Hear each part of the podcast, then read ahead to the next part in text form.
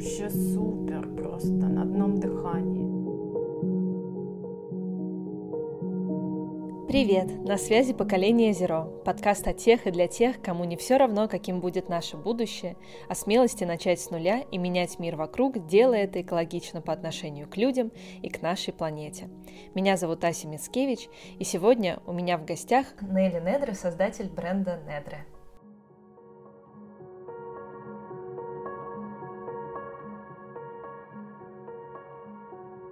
Партнер этого выпуска – бренд Levi's, который из года в год внедряет в свое производство различные инициативы и технологии, которые гарантируют экономию и ответственное отношение к природным ресурсам, вдохновляя другие бренды задуматься об экологичности и устойчивом развитии. В рамках новой глобальной кампании «Покупая осознанно, носи дольше» Levi's поддерживает новаторов и проекты, которые стремятся изменить мир к лучшему и создать инклюзивное и благоприятное для планеты завтра. А я рада рассказывать вам о локальных устойчивых инициативах бренда в России. Возможно, вы знаете, что уже третий год Levi's осуществляет проект, в рамках которого в московских магазинах установлены специальные боксы – Recycle Boxes. Собранная одежда отправляется на сортировку в некоммерческую организацию «Второе дыхание», где одежду сортируют на два типа – пригодную для дальнейшего использования по прямому назначению и для переработки. Вещи в хорошем состоянии передаются нуждающимся, а в плохом перерабатываются в регенерированное волокно, которое может использоваться как наполнитель для мягкой мебели и строительный материал. Подробнее о процессе текстильной переработки вы можете послушать в недавнем выпуске подкаста с технологом фонда Ильей Гусейновым. Данная инициатива Levi's призвана уменьшить негативное воздействие модной индустрии на окружающую среду. Но самое важное в моем рассказе сегодня заключается в следующем – Теперь география установки боксов по приему денима расширяется. Помимо Москвы, они будут установлены еще в 14 городах России. И это случилось благодаря активному отклику людей. Levi's намерены продолжать расширять эту инициативу и дальше, а в наших силах помочь бренду просто своим участием. Все подробности программы можно узнать в официальных аккаунтах Levi's в социальных сетях и в описании этого эпизода. А я возвращаюсь к моему сегодняшнему гостю. Нелли Недре, создатель бренда Недре.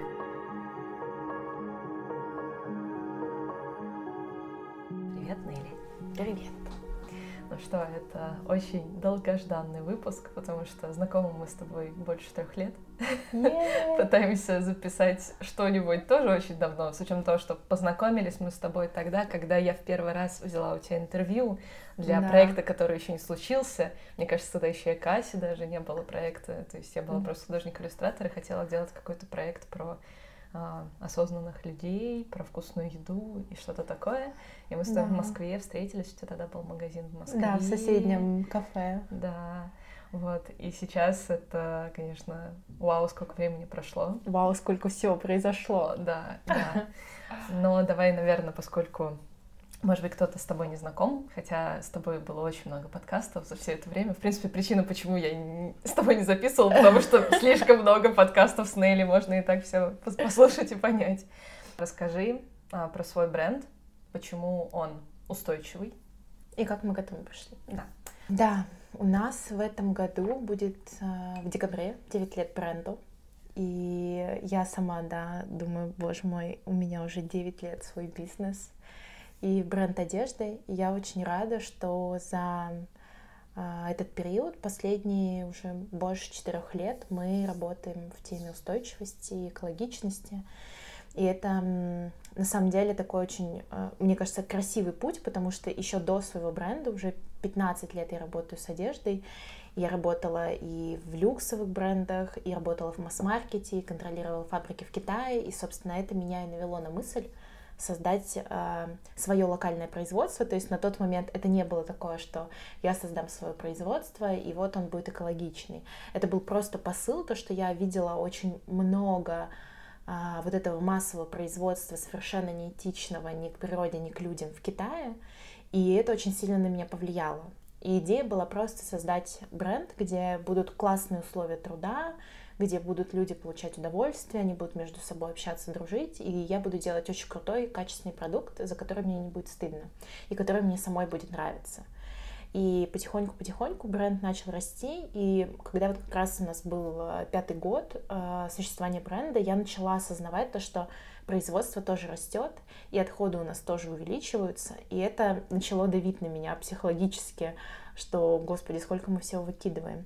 И мы начали делать разные экологические инициативы. То есть сначала это были остатки, использовались для детской линейки, и мы даже выпустили мультик. Потом мы взяли консультации у Олеси, и это на нас тоже, мне кажется, в положительной мере повлияло, потому что она запустила такие правильные механизмы и объяснила как раз вот эту историю, то, что можно там придумать, если мы сейчас не можем переработать, можно придумать, что с этим сделать. И там какие-то кусочки мы стали использовать для упаковки, для мешочков, какие-то отдавать на разные кружки, а, и так одно за другим. Сейчас у нас есть отдельный менеджер а, на производстве, который отвечает за все экологические инициативы, то есть она следит за сортировкой мусора, ее организовывает. А, то есть это уже не так, что типа давайте соберем мусор и сдадим, да, мы уже находим компанию, заключаем с ними договор, что они забирают у нас остатки, да, все, да, все остатки. И это как бы уже более такой бизнес-стройный процесс. И мне кажется, это супер. Uh-huh. А, вот сейчас она нашла а, компанию, которая забирает у нас текстильные остатки и перерабатывает их до ватина. Да, то есть это такой по факту как белая вата, которой можно набивать а, там различную, допустим, мы хотим делать сейчас мебель, да, это а, такая, скажем, для чил-зоны. Мы хотим запускать а, собачий бренд, делать всякие лежанки, игрушки, подушки и тому подобное. И мы сейчас работаем с художниками, у нас уже заказала одна галерея, скульптуры, набитые вот этим ватином. И нам кажется, это очень классно, то, что вот э, просто в процессе работы мы что-то придумываем, и командой находим вот такие решения.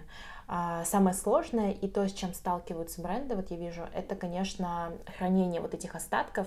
Ты сама можешь понять по дому, когда мы э, нету инфраструктуры в городе, да, допустим, в Европе у них сделаны там отдельные помещения для сортировки мусора, и все люди не хранят это дома, они там э, сносят и сдают там, и у них это uh-huh. постоянно забирают. И это налаженная система. Ну так вот на производствах должно быть точно так же. И когда мы нашли вот этого человека в переработке, основная проблема то, что э, проще заказать большую машину и забрать это все вместе а, а у нас не так много, то есть у нас производство, хотя мы делаем там от 1000 до 2000 единиц в месяц, у нас не так много остатков, и нам нужно от 3 до 6 месяцев это копить у себя, угу. то есть мы арендуем дорогое помещение в центре города, и мы это собираем. И он предложил, так как мы находимся в здании, где много других производств, известных брендов, мы пошли и сказали, ребята, может быть, э, потому что за вывоз мусора все платят деньги, угу.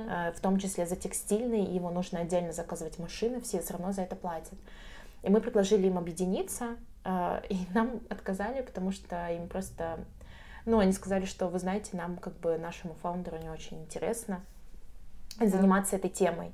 Но мы... И тут ты понимаешь, что живешь в пузыре, да, в котором да. все такие экологичные и все да. понимают. Ну, я точно так же понимаю, что это там большая компания, там работает, не знаю, 100 человек, может быть, уже больше, и, э, скорее всего, в операционке это сейчас не первичные вопросы да. для компании. Но, тем не менее, я понимаю, что мы должны это делать, и через какое-то время они тоже как бы согласятся, и, там, не знаю, через год, через два мы пропушим и сможем наладить эту систему, потому что это, ну, правильный подход, все, что вот в моем понимании связано с устойчивостью, особенно в производстве, производственные процессы очень дорогие, и нужно объединяться. И как бы, возможно, ну вот мы сейчас думаем над тем, как предложить вот эту систему, да, как мы сможем всех подтянуть, чтобы по факту это может быть бизнес. То есть человек, который забирает у нас остатки, это его бизнес, то, что э, ему там платят за то, что он вывозит, и ему платят за то, что он отдает этот ватин, и на что-то он используется, да, uh-huh. то есть он может отдать набивку, может отдать прессованный материал, как утеплитель. Uh-huh. И вот в моей голове идеальной картины устойчивого мира — это э, коммуникация многих проектов, которые друг дружке помогают. Э, плюс, допустим, у нас заказывает скульптуры галереи, и понятно, что эти скульптуры не будут дешевые. Это предметы искусства. То есть mm-hmm. там задействованы художники, и галереи, и кураторы и так далее. И это не маленькие деньги. Когда мы объясняли этому человеку, который там продает э, этот ватин за копейки, ему было удивительно, что кто-то готов за это платить. Мы говорим, ну да, но в этом и есть, э, что людям платят за вот эту вот придумку, да, вот эту организацию, Э, и когда за мне... грамотно налаженный процесс. Да, да, за работу команды, потому что это не один человек делает, это делает много людей. Вот это и есть устойчивость. Uh-huh. И э, вообще вся идея как раз вот этого проекта с художницей, да, э, со скульптором Катей, с которым мы работаем, это привлечь внимание других дизайнеров, чтобы они задумались вот то, что можно вот так сделать, uh-huh. да, что можно придумать какую-то систему переработки, потому что на данный момент там а, нету, грубо говоря, такого шредера, чтобы поставить его на производство и чтобы каждый мог а, у себя запустить очень просто этот а, да, процесс переработки текстиля. Ну, а, текстиль весь разный. Да, да, на данный момент самая большая сложность то, что текстиль разный, он смесовый, да, то есть много волокон, mm-hmm. и его не так просто переработать.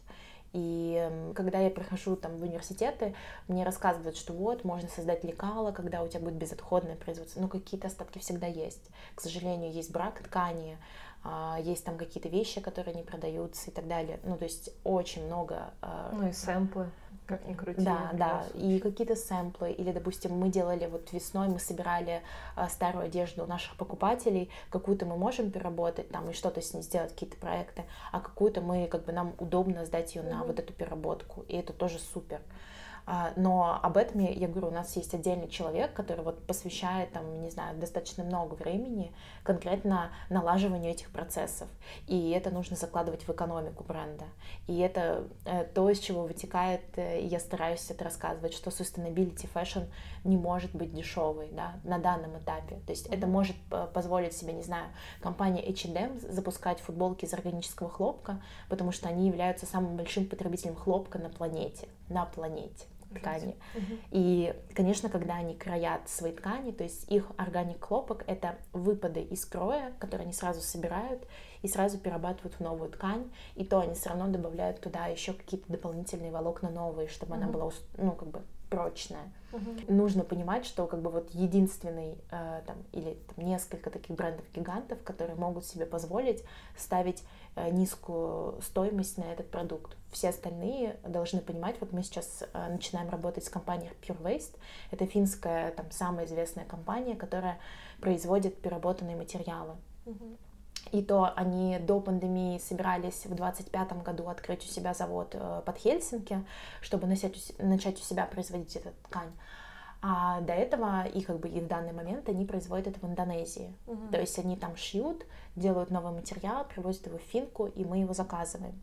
Но мы понимаем, что мы как бы инвестируем сейчас в них, чтобы их бизнес шел, mm-hmm. и в какой-то момент они могли поставить, э, то есть они будут ставить перерабатывающий завод, собирать ткани и плести новые материалы, mm-hmm. да, и как бы... Сокращать а... след углеродный по перевозке и по всему. Да, да, но к этому нужно прийти, нужно, чтобы бизнес накопил деньги. И, конечно, пандемия очень сильно их сейчас откинула, а, это ну, такой непростой процесс. И более того, прикол в том, что они не могут собрать столько остатков э, в Финляндии во всей, и они будут работать с Россией, чтобы мы отправляли им а, вещи на переработку на этот завод. Ну, это здорово.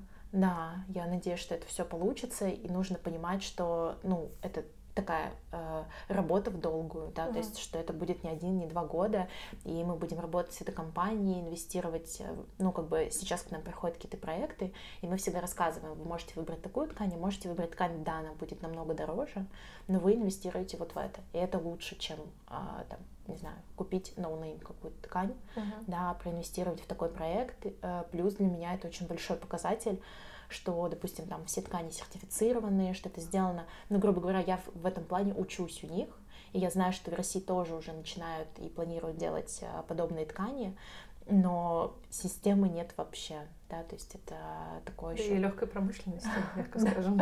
Да, да, и особо нет. Да, но это интересный момент, что она сейчас начинает возрождаться. Я думаю, что а, ввиду того, что в России очень быстро, если, ну, грубо говоря, правительство решает инвестировать в какие-то процессы, они делают это очень быстро. Ну, то есть перед чемпионатом мира по футболу Москва просто за год стала дру- другим городом, да, mm-hmm. то есть она стала удобной, с дорожками, чистая и так далее. Mm-hmm. А, то тут момент инвестирования. И вот то, что я вижу, очень большие деньги сейчас идут в легкую промышленность, потому что мы, а, возможно, на бытовом уровне не замечаем, но последствия пандемии, они продолжаются, потому что все поставки сдвинулись, и как бы крупные бизнесы очень сильно это ощущают, да, это не только там, в каких-то, а, скажем, там понятных, когда, не знаю, э, из-за границы было не доставить еду, да, в пандемию, mm-hmm. то сейчас это какие-то там металлы невозможно купить, и там крупная промышленность страдает, и там металлы стали в два раза дороже.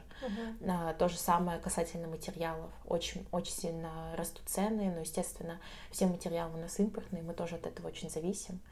И, конечно, это такие непростые вопросы, что там, ну, сейчас стандартно есть задержки на несколько месяцев, всех поставок. То uh-huh. есть э, раньше были там договора, э, что можно купить материал, грубо говоря, в долг. Ты покупаешь производство, uh-huh. продаешь товар и выплачиваешь им там в течение 3-6 месяцев. Сейчас никто так не работает, потому что никто не знает, что будет через 3-6 месяцев, uh-huh. закроется, не закроется. И, конечно, для там, это и для большого бизнеса сложность, и для малого, естественно, тоже. Uh-huh. А, вот.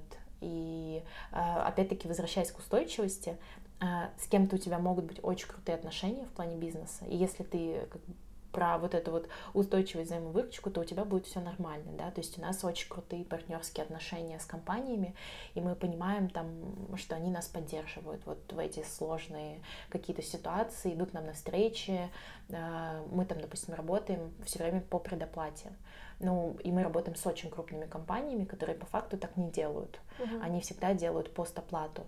А нам же они идут навстречу, потому что мы э, как бы правильно обосновываем, почему мы это делаем, да, uh-huh. иначе мы не будем устойчивы для своей компании, сотрудников, которые у нас работают в цеху, и мы видим, как, допустим, вот за вот эти четыре года у меня тоже был план, я хотела, чтобы мои сотрудники, у них были лучшие условия труда, и вот насколько я консультируюсь, а, там, не знаю, у психологов, у коучей, которые работают с крупными корпорациями, они говорят мне, что у меня вполне себе хорошие условия, как там у современной компании, да, которая работает в бирюзовой направленности, uh-huh. потому что у нас действительно очень хорошие зарплаты, то, что мы даем там, у нас очень быстрый рост в компании, да, ввиду того, что мы молодые, и наши сотрудники могут намного быстрее там за год пройти по лестнице.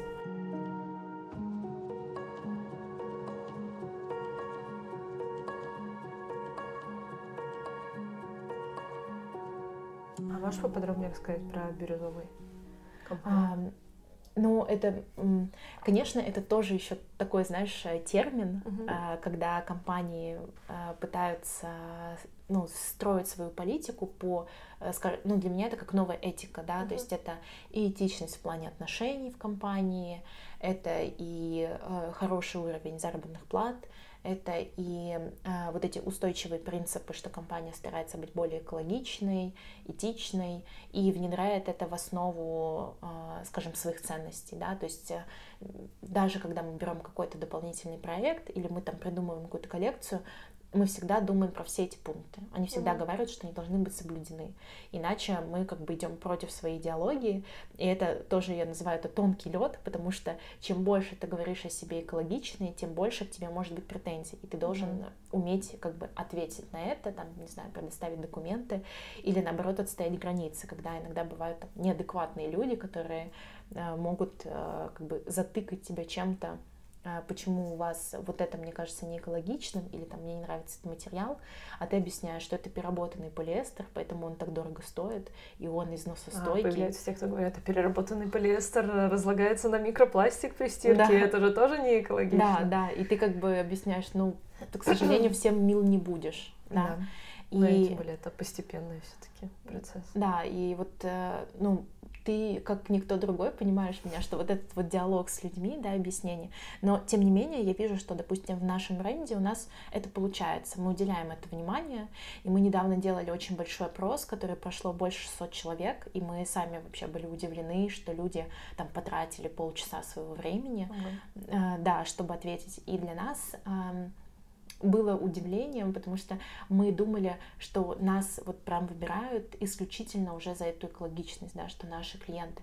И да, а, там 48% для них это важно, это очень угу. там одна... Откликается. Да, да, да, очень сильно откликается. Но тем не менее, в первую очередь наш бренд выбирают за качество продукта.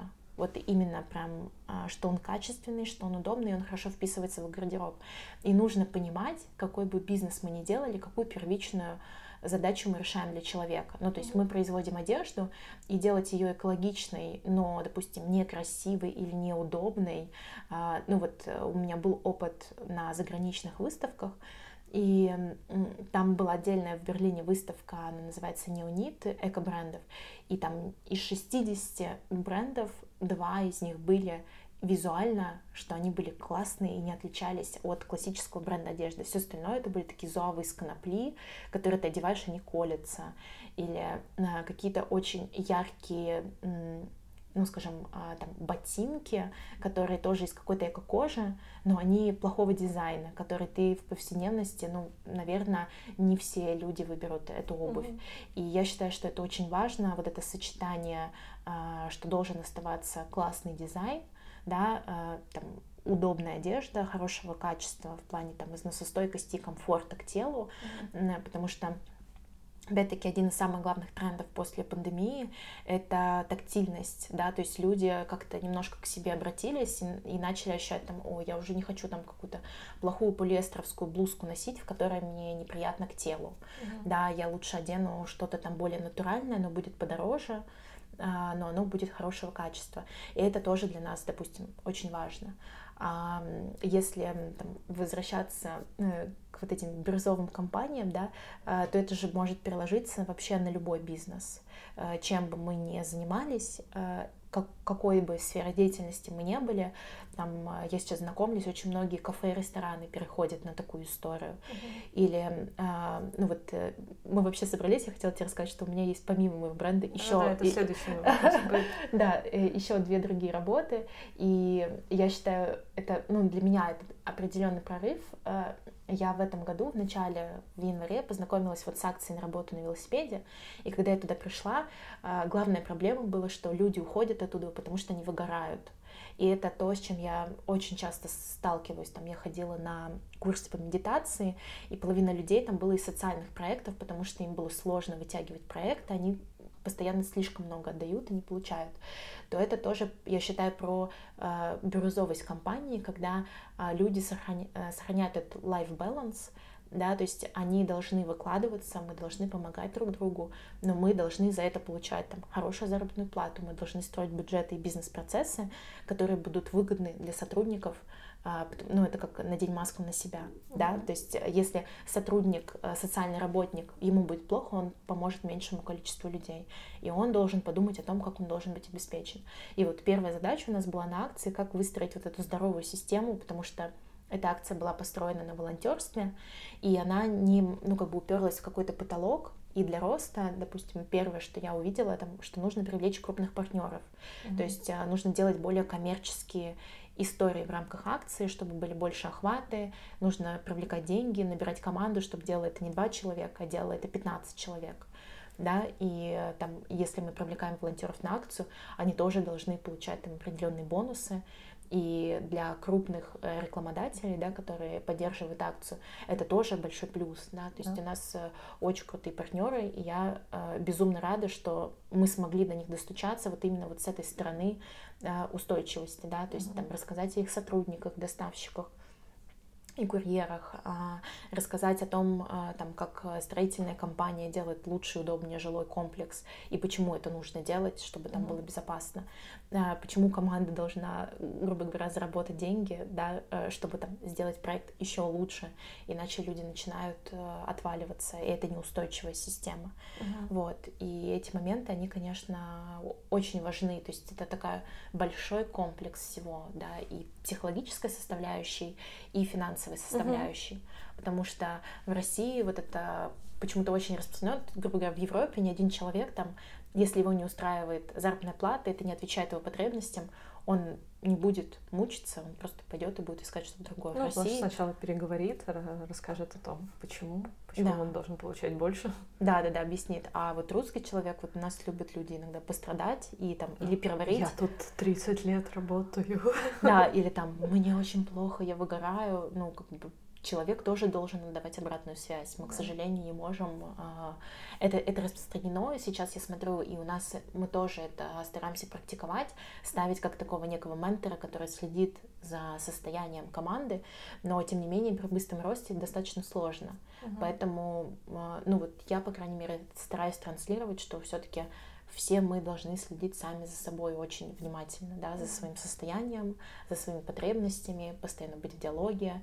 Да, люди должны уметь проходить конфликты. Это тоже отдельная история, что а. многие их боятся, да, и думают, что это что-то плохое, за что тебя наругают, но конфликт — это супер. Это вообще как бы точка роста для и сотрудников, и компании. Да.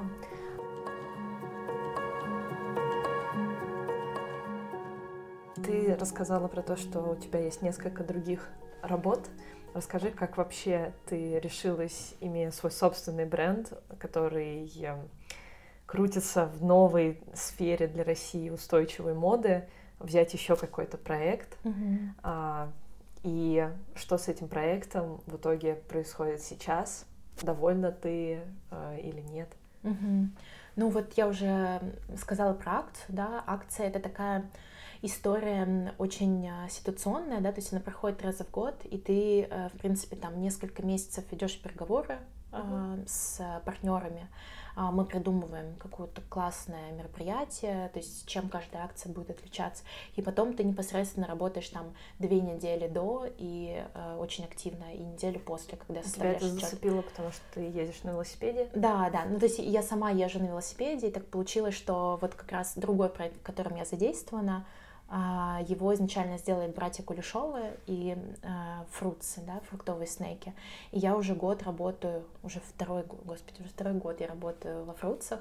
И, собственно, когда я туда заходила, один из братьев Илья вышел, и он как раз занимается и работает э, в теме, связанной с благоустройством города, различными инициативами. То есть он такой, я называю это активный гражданин. Uh-huh. То, чего, к сожалению, в России очень мало, и он в этом плане большой молодец. То есть у него и жена занимается социальным проектом. И они как бы, ну, это очень крутой пример для меня вообще и семейный, и как бы его как э, индивидуальный, да. И он, собственно, позвал меня на акцию, потому что он тоже, его волнует, он э, работает эм, в НКО «Пошли-поехали».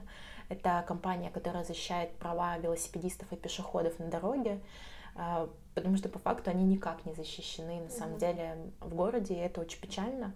И его зацепило, что это очень перекликается, и вот этой акции можно привлекать к этому больше внимания. А так как мы с ним уже работали на проекте его брата, то он просто пригласил меня, вот, скажем, запустить вот эти активные процессы. А второй проект — это как раз Фруцы. Туда я попала во время пандемии. Мы познакомились э, с Вовой. И у них был такой период, что бренд уже существовал достаточно давно, да, то есть это фруктовые снеки, мы тоже с тобой на нем работали. И меня зацепила сама история, что это тоже локальный бизнес, и у них очень ну, близкие мне ценности, которые они туда вкладывают, но им не хватало немножко, а, скажем так, обличить это в э, правильную упаковку продукта, да, и рассказать об этом нужным языком, потому что там Вова, да, э, владелец, он э, как операционный директор, как человек, который занимается производством, да, но он, скажем, не про коммуникацию, uh-huh. а я наоборот, я очень люблю именно вот находить вот этот язык да, как рассказывать про смыслы людям, мне это достаточно... Да, да, да, и визуально, и как бы мне это очень близко. Когда мне близок проект, мне это дается просто. Uh-huh. И вот случился тоже такой матч в прошлом году. А, я начала работать с ребятами как арт-директор. Сейчас это уже считай тоже как, как моя компания, да, то есть uh-huh. я вкладываюсь туда не меньше, чем в свое дело, потому что постепенно-постепенно мы двигались и понимаем, что там мои действия приводят компанию к росту, и я, в принципе, двигаю ее в правильном направлении. Uh-huh. И это очень круто, потому что вот в этом году мы а, как раз-таки, когда с тобой общались, да, у нас была очень крутая упаковка до этого, но она не перерабатывалась, и мы поняли, что, блин, нам нужно это поменять, потому что в наших ценностях, чтобы делать продукт, да, помимо того, что он классный, и в этом вообще супер Вовина заслуга, что кому мы не даем этот продукт, он всем нравится и заходит, и все от него в восторге. И я считаю, это уже большая заслуга. Но дальше мы живем в 21 веке, да, есть маркетинг, э, есть дизайн, который uh-huh. уже продает дальше, да. И моя задача была как раз-таки вот создать эту оболочку, и мы как раз вот этой весной поменяли, сделали новую яркую упаковку, которая сто процентов перерабатывается, мы рассказали об этом на упаковке, мы стараемся это транслировать через проекты, и вот э, весной мы познакомились со смешариками, сейчас мы запускаем большой коллаб, э, это уже такой как бы следующий этап наших ценностей, э, как прививать эко-привычки детям. И ты отлично знаешь, у тебя есть детская книжка, и я считаю, что это как раз, э, ну, вообще глобальное решение проблем, когда мы прививаем будущему поколению с самых малых лет, что такое полезная еда, э, чтобы они могли выбрать, да, там, не знаю, не сникерс перекусить, да, а лучше там сушеное яблочко или там какую-то белевскую пастилу, там, которую мы тоже сейчас производим, или выбрали не обычные чипсы, а подобные чипсы, которые, mm-hmm. ну, скажем, сделать этот переход таким плавным. Плюс поддержали э, локальный проект. Да, да. Плюс они как бы понимают, что важно, да, поддерживать э, ребят, которые здесь. И э, так случилось, когда мы познакомились с фруцами, для меня открылся какой-то вообще а, ну, грубо говоря, до этого я общалась там с коллегами по цеху в фэшне, uh-huh. да, и там одни правила, но там найти собратьев по sustainability очень сложно, ну, потому что там немножко другие законы, и мы, можно сказать, такие первопроходцы, там, единичные бренды, а, которые это делают, и я вижу, как им тоже сложно то в сфере ЗОЖ вот как раз там намного больше ребят, которые с этими принципами работают, да, и мы там с ними делали какие-то проекты, и продолжаем общаться, и я вижу, а, что в этой индустрии очень много молодых ребят, которые за последние пару лет очень сильно выросли. Ну, то есть это какие-то супер бизнес-истории, и при этом они ставят во главе э, своих ценностей вот эту вот устойчивость, да, там mm-hmm. мы познакомились с ребятами, они делают э, проект «Слой», начали с того, что они делают круассаны для самоката, да, когда еще самокат не был известен, и mm-hmm. за вот этот последний год они выросли в 20 раз. Или там ребята из Верли, э, которые там кофейные ребята, которые тоже очень сильно выросли за последнее время, и они тоже в постоянном поиске того, как э, использовать или переработать то, что они производят. Mm-hmm. Да, они пытаются интегрировать, э, или там ребята из камбучи, которые... Камбуча вообще чайный гриб, это, мне кажется, супер проект, э, который там э, все знают из детства. Ну, то есть это полезный продукт, во-первых, э, для здоровья, это куда лучше, чем какая-то газировка, который тоже у них получилось а, сделать, а, там, поставить на полку наравне, и при этом а, я считаю, что он вполне себе намного экологичнее, чем какие-то другие производства.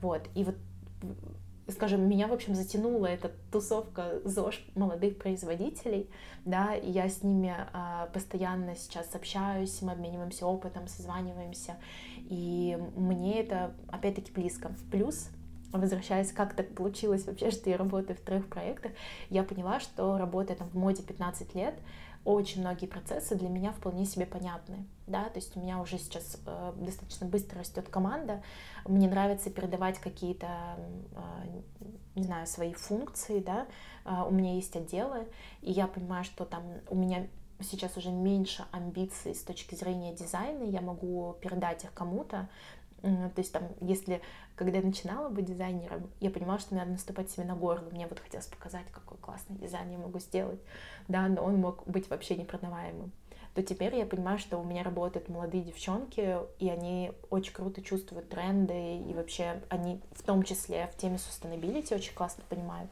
Я могу доверить им много вещей там, а моему мозгу интереснее решать какие-то сложные задачи, какие-то новые задачи. Uh-huh. И тут как раз а, появляются вот новые проекты, плюс по ценностям они очень пересекаются.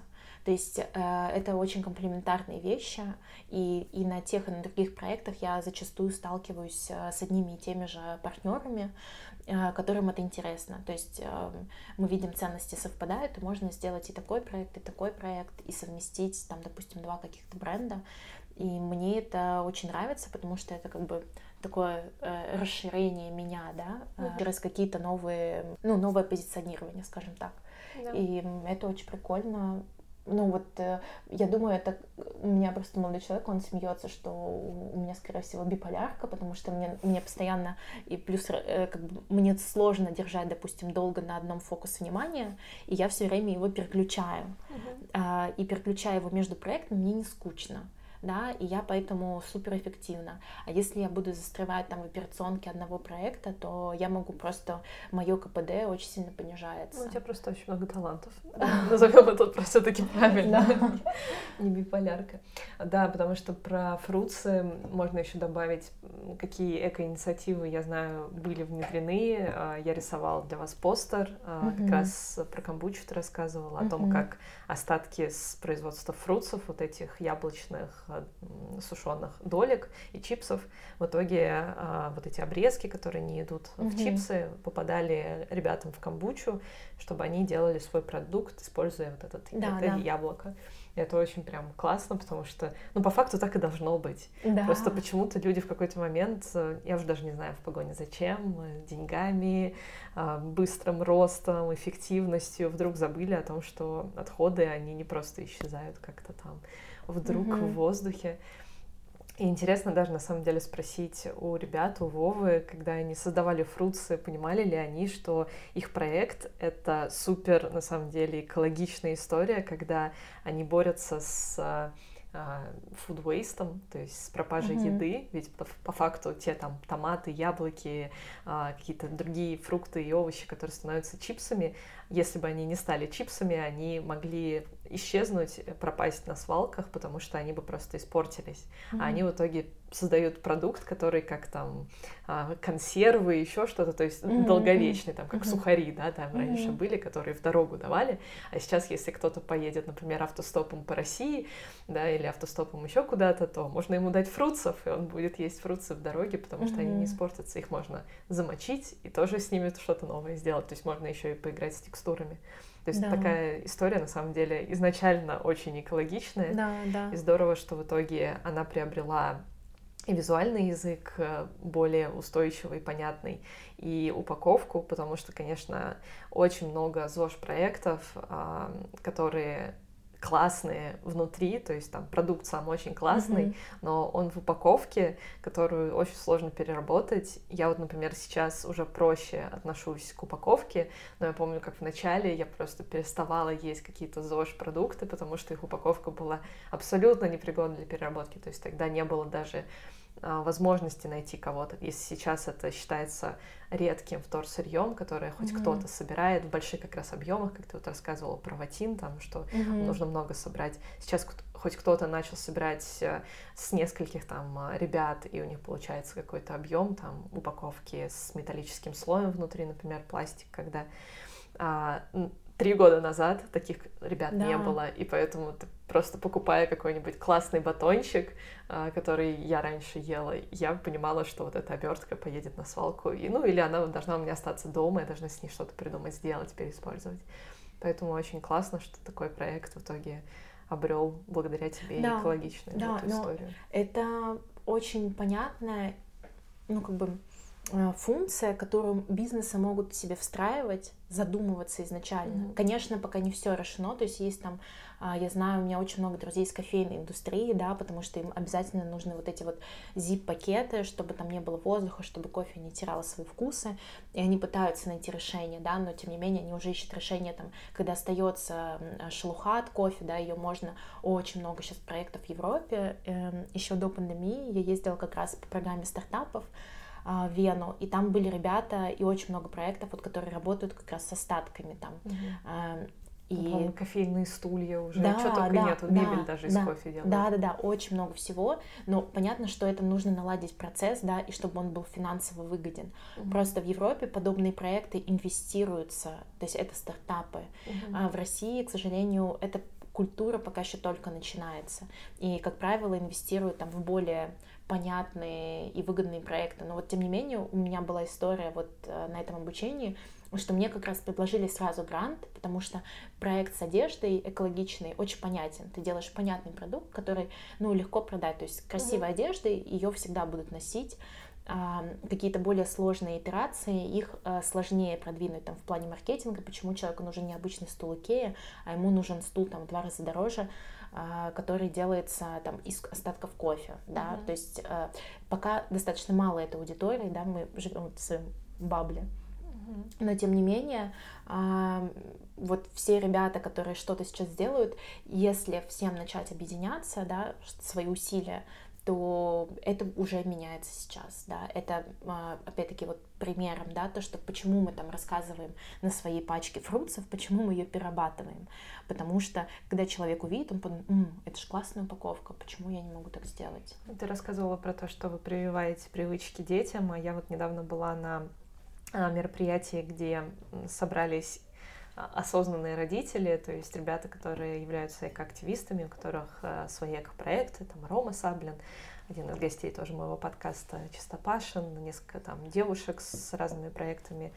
от шеринга до там производства многоразовых э, подгузников, например. Uh-huh, uh-huh. И стало понятно, что на самом деле детям-то прививать привычки не надо, но просто через детей uh-huh. мы прививаем привычки их, их родителям.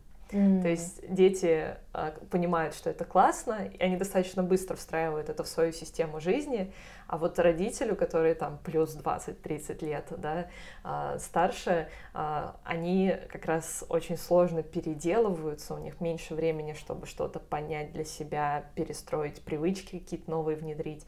И поэтому мы как бы вроде как там я книжку для детей пишу, а на самом деле ее читают родители, а не дети. Mm-hmm, Дети как раз чаще просто пролистывают иллюстрации, mm-hmm. вот, а родители как раз такие, ого, что mm-hmm. я не знала, оказывается. Да. Это как раз вот эти книжки, которые Сейчас а, вообще есть такой тренд, что, мне кажется, книжки покупаются не детям, а родителям. Mm-hmm. И родители идут в магазин в книжный как раз покупать. И когда они находят для себя что-то уникальное, новое, их мозг начинает э, соображать и начинает впитывать какую-то интересную информацию. И вот получается упаковка фруцев. Да, детям вы прививаете, получается, больше именно полезных ЗОЖ привычек, что mm-hmm. не есть какую-то там вкусную сладость, которая mm-hmm. не очень полезна организму а, а вот родителям через эту упаковку, потому что он платит за этот продукт, да, он, да, он как раз факту. будет тем человеком, который возьмет, скорее всего, ее э, из пакета там или из авоськи э, и увидит, что, ага, и, оказывается, она перерабатывается. Там, да. Классно. Круто. Да. Ну и, скорее всего, еще и дети скажут ему, что это классно, потому да. что а, там, если говорить про Нендры, да, мы этим летом делали очень много экскурсий от разных школ, лагерей угу. а, к нам на производство. С мастер-классами, да? Да, да, то есть мы делали, как бы показывали, это очень прикольный тренд, когда детям показывают, как работает какая-то профессия, да, то есть а, там у нас была школа, которая ходила к архитектурному бюро, они ходили на производство мебели, они ходили в ресторан, смотрели, как кухня работает.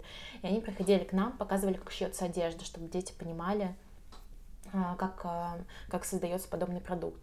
И мы с ними, когда общались на мастер-классе, то есть мы сделали с ними там гирлянду из остатков а, нашего производства, чтобы они могли там пойти потом к себе в школу, да, где они там собираются, у них есть комната такая, и могли ее там повесить. И мы с ними общались, и я была абсолютно поражена, как вот эти ребята там от 8 до 13 лет у нас была группа, они все хотят стать там а, дизайнером, психологом или экологом-кто-то там менеджером.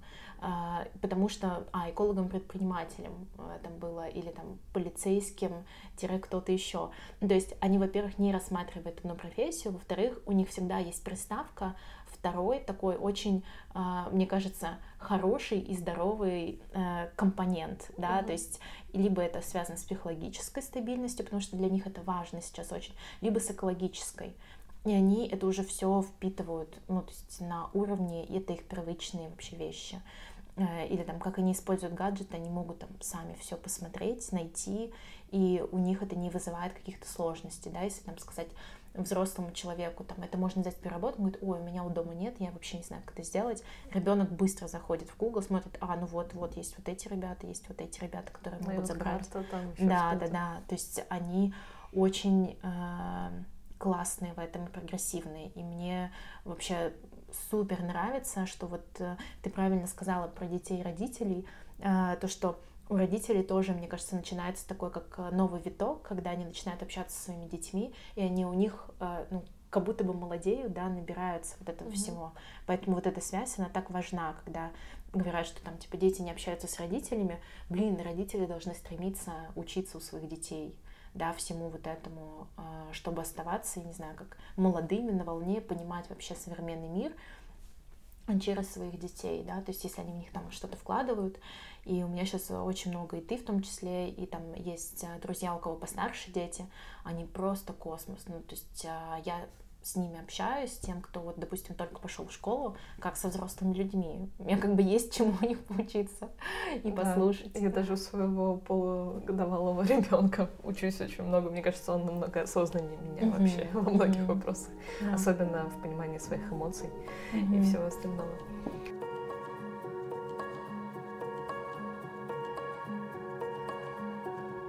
Очень здорово, что все эти три проекта, они вот такие про осознанность. А, и хотелось, наверное, у тебя спросить, как ты вообще все это совмещаешь? А, когда смотришь на себя, ты создаешь, а, получается, образ такого супер успешного человека, который и там, и тут, mm-hmm. и записывает уроки там с разными онлайн-школами и выступает, и продвигает легкую промышленность в России, говорит об устойчивости, но как ты это все совмещаешь как человек, потому что мы уже сегодня затрагивали тему выгорания, потому mm-hmm. что большой объем коммуникаций, он очень часто приводит к выгоранию. Mm-hmm. Может быть, какие-то ты советы дашь, может быть, э, расскажешь о каких-то историях, которые, mm-hmm. ну, просто покажут, что, ну, нормально там в принципе, сложно. Да, да, ну, видишь, я еще такой человек, и, во-первых, я, в принципе, достаточно открыто э, пишу в Инстаграме, э, там, когда есть какие-то сложности, но я пишу об этом, когда я понимаю, что у меня есть ресурс об этом mm-hmm. рассказать. То есть навряд ли я выйду там в моменте, когда мне плохо, я плачу, проведу прямой эфир и буду там жаловаться, скорее всего, нет.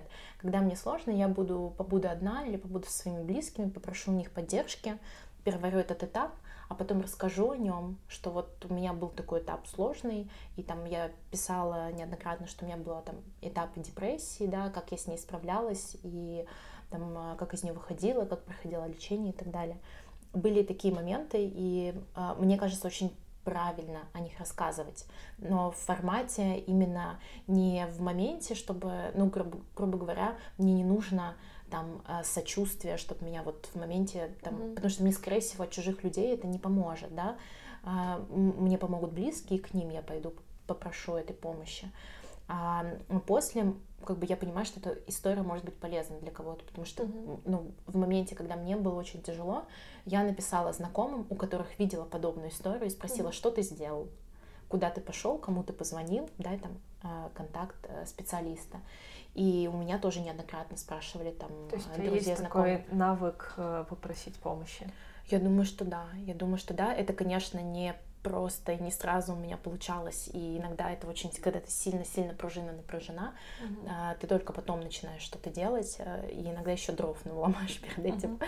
Но, допустим, а, если говорить там про совмещение многих проектов, я знаю, что там а, после акции, скорее всего, на следующий день я точно буду плакать, я буду очень уставшая, и там мой молодой человек, он уже готов к этому, что типа следующий день мне будет очень плохо. Это когда ты типа очень много раздаешь энергии, uh-huh. ты очень много такой типа на драйве, на адреналине, а на следующий день у тебя сильно падает батарейка, ты такой понимаешь, что ой, я вообще-то неделю нормально не сплю, не ем надо выдохнуть, и потом, типа, два дня нужно просто отключить телефон, постараться отдохнуть Помню, и так далее. Меня в Clubhouse, который уже куда-то исчез, э, зазвала, и я помню, ты мне рассказываешь, мы каждую ночь слушаем Clubhouse, я такая, боже мой, откуда у нее время, ресурс, чтобы вообще... Ну, я понимаю, что на тот момент, скорее всего, ты обзавелась какими-то классными контактами, то есть это была, ну, понятная история в плане коммуникации, но, блин, это же просто реально... По после, мне кажется, того, как все успокоились, вот эти люди, которые не спали несколько там недель, наверное, просто лежали так с выключенными а, телефонами да, или да. на Випассану все уехали просто. Да, слушай, там, кстати, была такая история, да, я как раз после Клабхауса поехала на Випассану, это правда, так и было. И очень многие люди потом начали ставить себе, ну, то есть они, типа, ходят там в несколько комнат, которые им подходят, они во все подряд. И, ну, Еще очень важный момент, э, видишь, нужно понимать, что все люди разные, и у них по-разному работает энергия. Mm-hmm. Вот мы, допустим, Женей с моим молодым человеком, мы понимаем, что мы очень сильно энергетические, такие заряженные, мы ну, по факту такие адреналиновые наркоманы, и нас драйвят стартапы и проекты, а, потому что мы любим работать на спринте. У него сколько их? Пять? Три. Он работает, но он как бы работает сейчас в трех проектах, и я работаю в трех проектах. И это... А, а еще у вас две собаки. Да, еще у нас две собаки, которым нужно гулять, мы с ними ездим за город и так далее. Ну, то есть... и, и квартира на самом верхнем этаже без лифта. Да, это просто к тому, что вы реально адреналиновые наркоманы. Да. И, но у нас так работает энергия, потому что если я, допустим, сижу на одном таком монотонной работе, я понимаю, что у меня все процессы внутри затормаживаются, э, я сама себе не нравлюсь, э, я начинаю злиться, и как бы меня жизнь не радует. Мне нужно получать эту энергию, ну вот просто у меня ее природно очень много вырабатывается, uh-huh. и если я ее не спускаю на эти проекты, то она будет э, деструктивно влиять на меня, да, uh-huh. но в какой-то момент я должна, допустим, потом пойти и себе дать отдохнуть. Вот, допустим, в этом плане Женя у меня супер партнер, потому что у него немножко спокойнее, он спокойнее эмоциональнее, uh-huh. он умеет принимать быстро холодные решения в нужный момент, и он видит, так, ты устала, все, мы все убираем, мы идем отдыхать, или э, там я записала тебя на массаж, ты идешь на массаж. Ну, то есть он очень классно э, чувствует вот эти моменты. Э, я пока учусь делать это в его сторону, да, то есть я ему там э, тоже пытаюсь помогать э, в каких-то штуках, которые, ну, он просто сильнее тебя как меня. взгляд со стороны. Да, но он, он просто сильнее меня в каких-то моментах, и это нормально. А есть люди, у которых по-другому работает энергия, и, допустим, а, они не могут работать вот в такой э, жестком темпе долго, да, они поэтому выполняют там в фирме другие функции. Угу. Им нужен там более четкий график работы, э, но они, допустим, супер крутые в операционке. То, что мне э, не дано, я плохо работаю с таблицами, там этот человек сделает там кучу таблиц за два часа, а я буду делать это месяц, потому mm-hmm. что я буду пересиливать себя. И вот это очень правильный подход, понять, в чем ты силен, да, в какой у тебя ритм работы тебе подходит, какое там количество вот этого вот э, напряжения, да, потому что кто-то вот наоборот классно работает в таких проектных историях, как mm-hmm. акция, да, потому что очень много согласовывается в последний момент, и нужно понимать, что вот э, быть готовым к этому. Там ты будешь просто мало спать, uh-huh. а, тебе нужно там жестко следить за сном. Чтобы... Ну, это как подготовка к марафону. Да, а... да, очень э, похожая история. И э, ну, нужно прям к этому готовиться. И просто не все люди для этого подойдут. А есть э, там, допустим, фруцы, там тоже очень важно делать, там, считать таблицы, и вот, допустим, Вова фаундер, он в этом силен, да, в производстве, в почете, в такой холодной статистике. Но когда мы запускаем какой-то проект, я держу драйв для того, чтобы этот проект пропушить. Это моя сильная сторона. Uh-huh. И э, мне кажется, это очень важно э, понимать вот этот вот свой, э, не знаю. А как ты вот так откалибровалась? Я просто честно, искренне завидую, ну, по-хорошему, потому что я до сих пор не понимаю, какая я. То есть я хожу к психологу, я тоже общалась с коучем как раз до пандемии.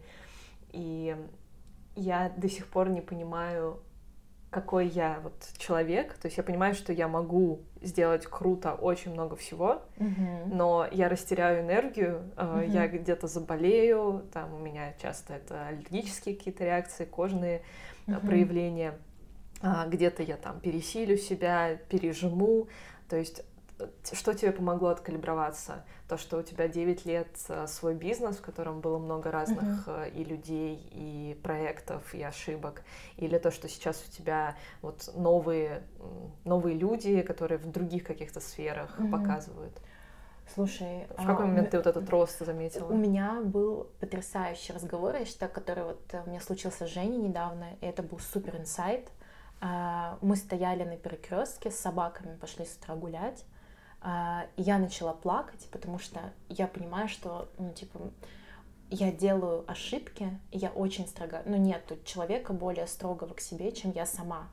А, и он мне объяснил такую вещь, а ты понимаешь, что ты делаешь в 10 раз больше других людей, поэтому ты, конечно, делаешь и больше ошибок, и это нормально. И э, до меня наконец-то эта фраза дошла, mm-hmm. и я поняла, что я, ну, как бы, зачастую я очень а, такой открытый человек, я часто людям говорю, когда они делают что-то хорошо, но в потоке вот этих большого количества работ я часто забываю себе сказать, там, типа, я молодец, вот, вот в этом вот это, это сделал хорошо, и там, а, конечно, если у меня три проекта, я делаю не одну ошибку, а три ошибки, угу. и это меня, ну, часто фрустрирует, да, то есть я расстраиваюсь, но а, если возвращаться к тому, там, что я сделала, конечно, я кучу раз думала, господи, я вообще плохо справляюсь с этими проектами, я плохо справляюсь там. С Руцей можно было быстрее вырасти, mm-hmm. или можно было сделать еще вот это, или там в бренде я вижу там мои коллеги, которые открывают там десятый магазин какой-то крутой, центре Москвы и думаю, блин, я вот так не делаю. А потом я возвращаюсь, типа, так, подожди, а какие у меня ценности были в моем проекте, а какие у них были ценности? Или, допустим, там а, во Фруцах, когда мы познакомились с Вовой, меня поразило, а, что для него очень важно было, ну, во-первых, семья, да, то есть они по факту начинали бренд с братом, потом разошлись, потому что для них стали важнее там а, их отношения, да, семейные, что их бизнес может повлиять, mm-hmm. и я как бы встала на место его брата, да, как партнер. На данный момент. И э, для него важно еще успевать жить он понимает, что он не готов пожертвовать там, и гореть э, на работе, да, э, ему очень важно, чтобы оставалось время. И он даже сейчас, когда вот у нас очень активно идет сезон, он мне недавно написал письмо, друг, ты как? Я очень переживаю, что ты как бы сейчас э, переработаешь, потому что он проходил со мной такие периоды, mm-hmm. когда была пандемия, мы как-то работали два месяца без выходных с ним, и я просто потом лежала на полу. И он говорит, я за тебя переживаю, чтобы все было хорошо. И вот это мне помогает Э, не спускаться на дно. Mm-hmm. То есть есть там какие-то триггеры, которые я уже отсмотрела, да, допустим, э, вот ты недавно писала тоже про питание. Э, я понимаю, что там, мне вообще нельзя забивать, то есть я очень четко слежу за тем, что я ем, когда я ем. И там Женя, вот, допустим, у меня, он тоже мне иногда пишет, я ему звоню, говорю, какой-нибудь проект, он такой, так, а ты поела? Я что-то по голосу чувствую, что это надо. Ну-ка, иди, ты сейчас кому-нибудь голову откусишь, да это уже, ну, такой опыт, да, который, а, вот эти вот моменты. Но очень важно позволить себе совершить ошибки, пройти их, а, несколько раз спуститься на дно вот этой черной дыры, там, господи, у меня что-то не получается. И у меня там за 9 лет бизнеса, конечно, у меня были взлеты и падения очень много раз. У меня там э, сменялась команда, были предательства, я теряла деньги, не Открытие, один... закрытие магазинов. Да, да, очень много всего. Ну, то есть э, было столько периодов, которые были сложные, и я звонила там и друзьям, и родственникам, все, я закрываю, больше не могу.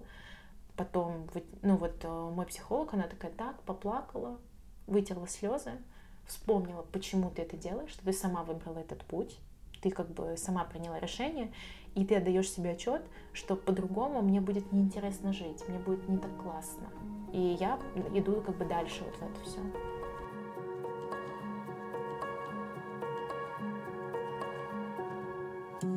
Мне очень понравилось с тобой говорить. Мне кажется, через вот этот разговор такой честный, открытый, становится mm-hmm. понятно, что а, все это лежит в основе вот этих брендов, про которые мы сегодня говорили.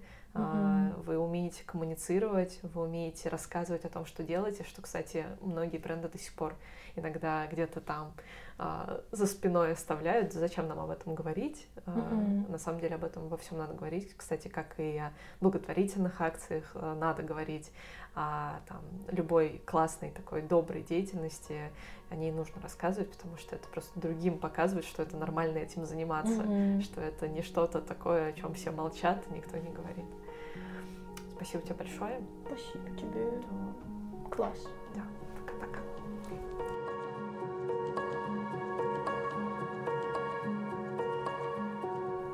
Спасибо, что были с нами. Если вам нравится подкаст, то вы можете оставить отзыв в приложении, где вы слушаете подкаст прямо сейчас. Например, поставив 5 звездочек в приложении от Apple или рассказать о нас в своих соцсетях. Подписывайтесь и слушайте подкаст «Поколение Зеро» на любой стриминговой платформе. До встречи!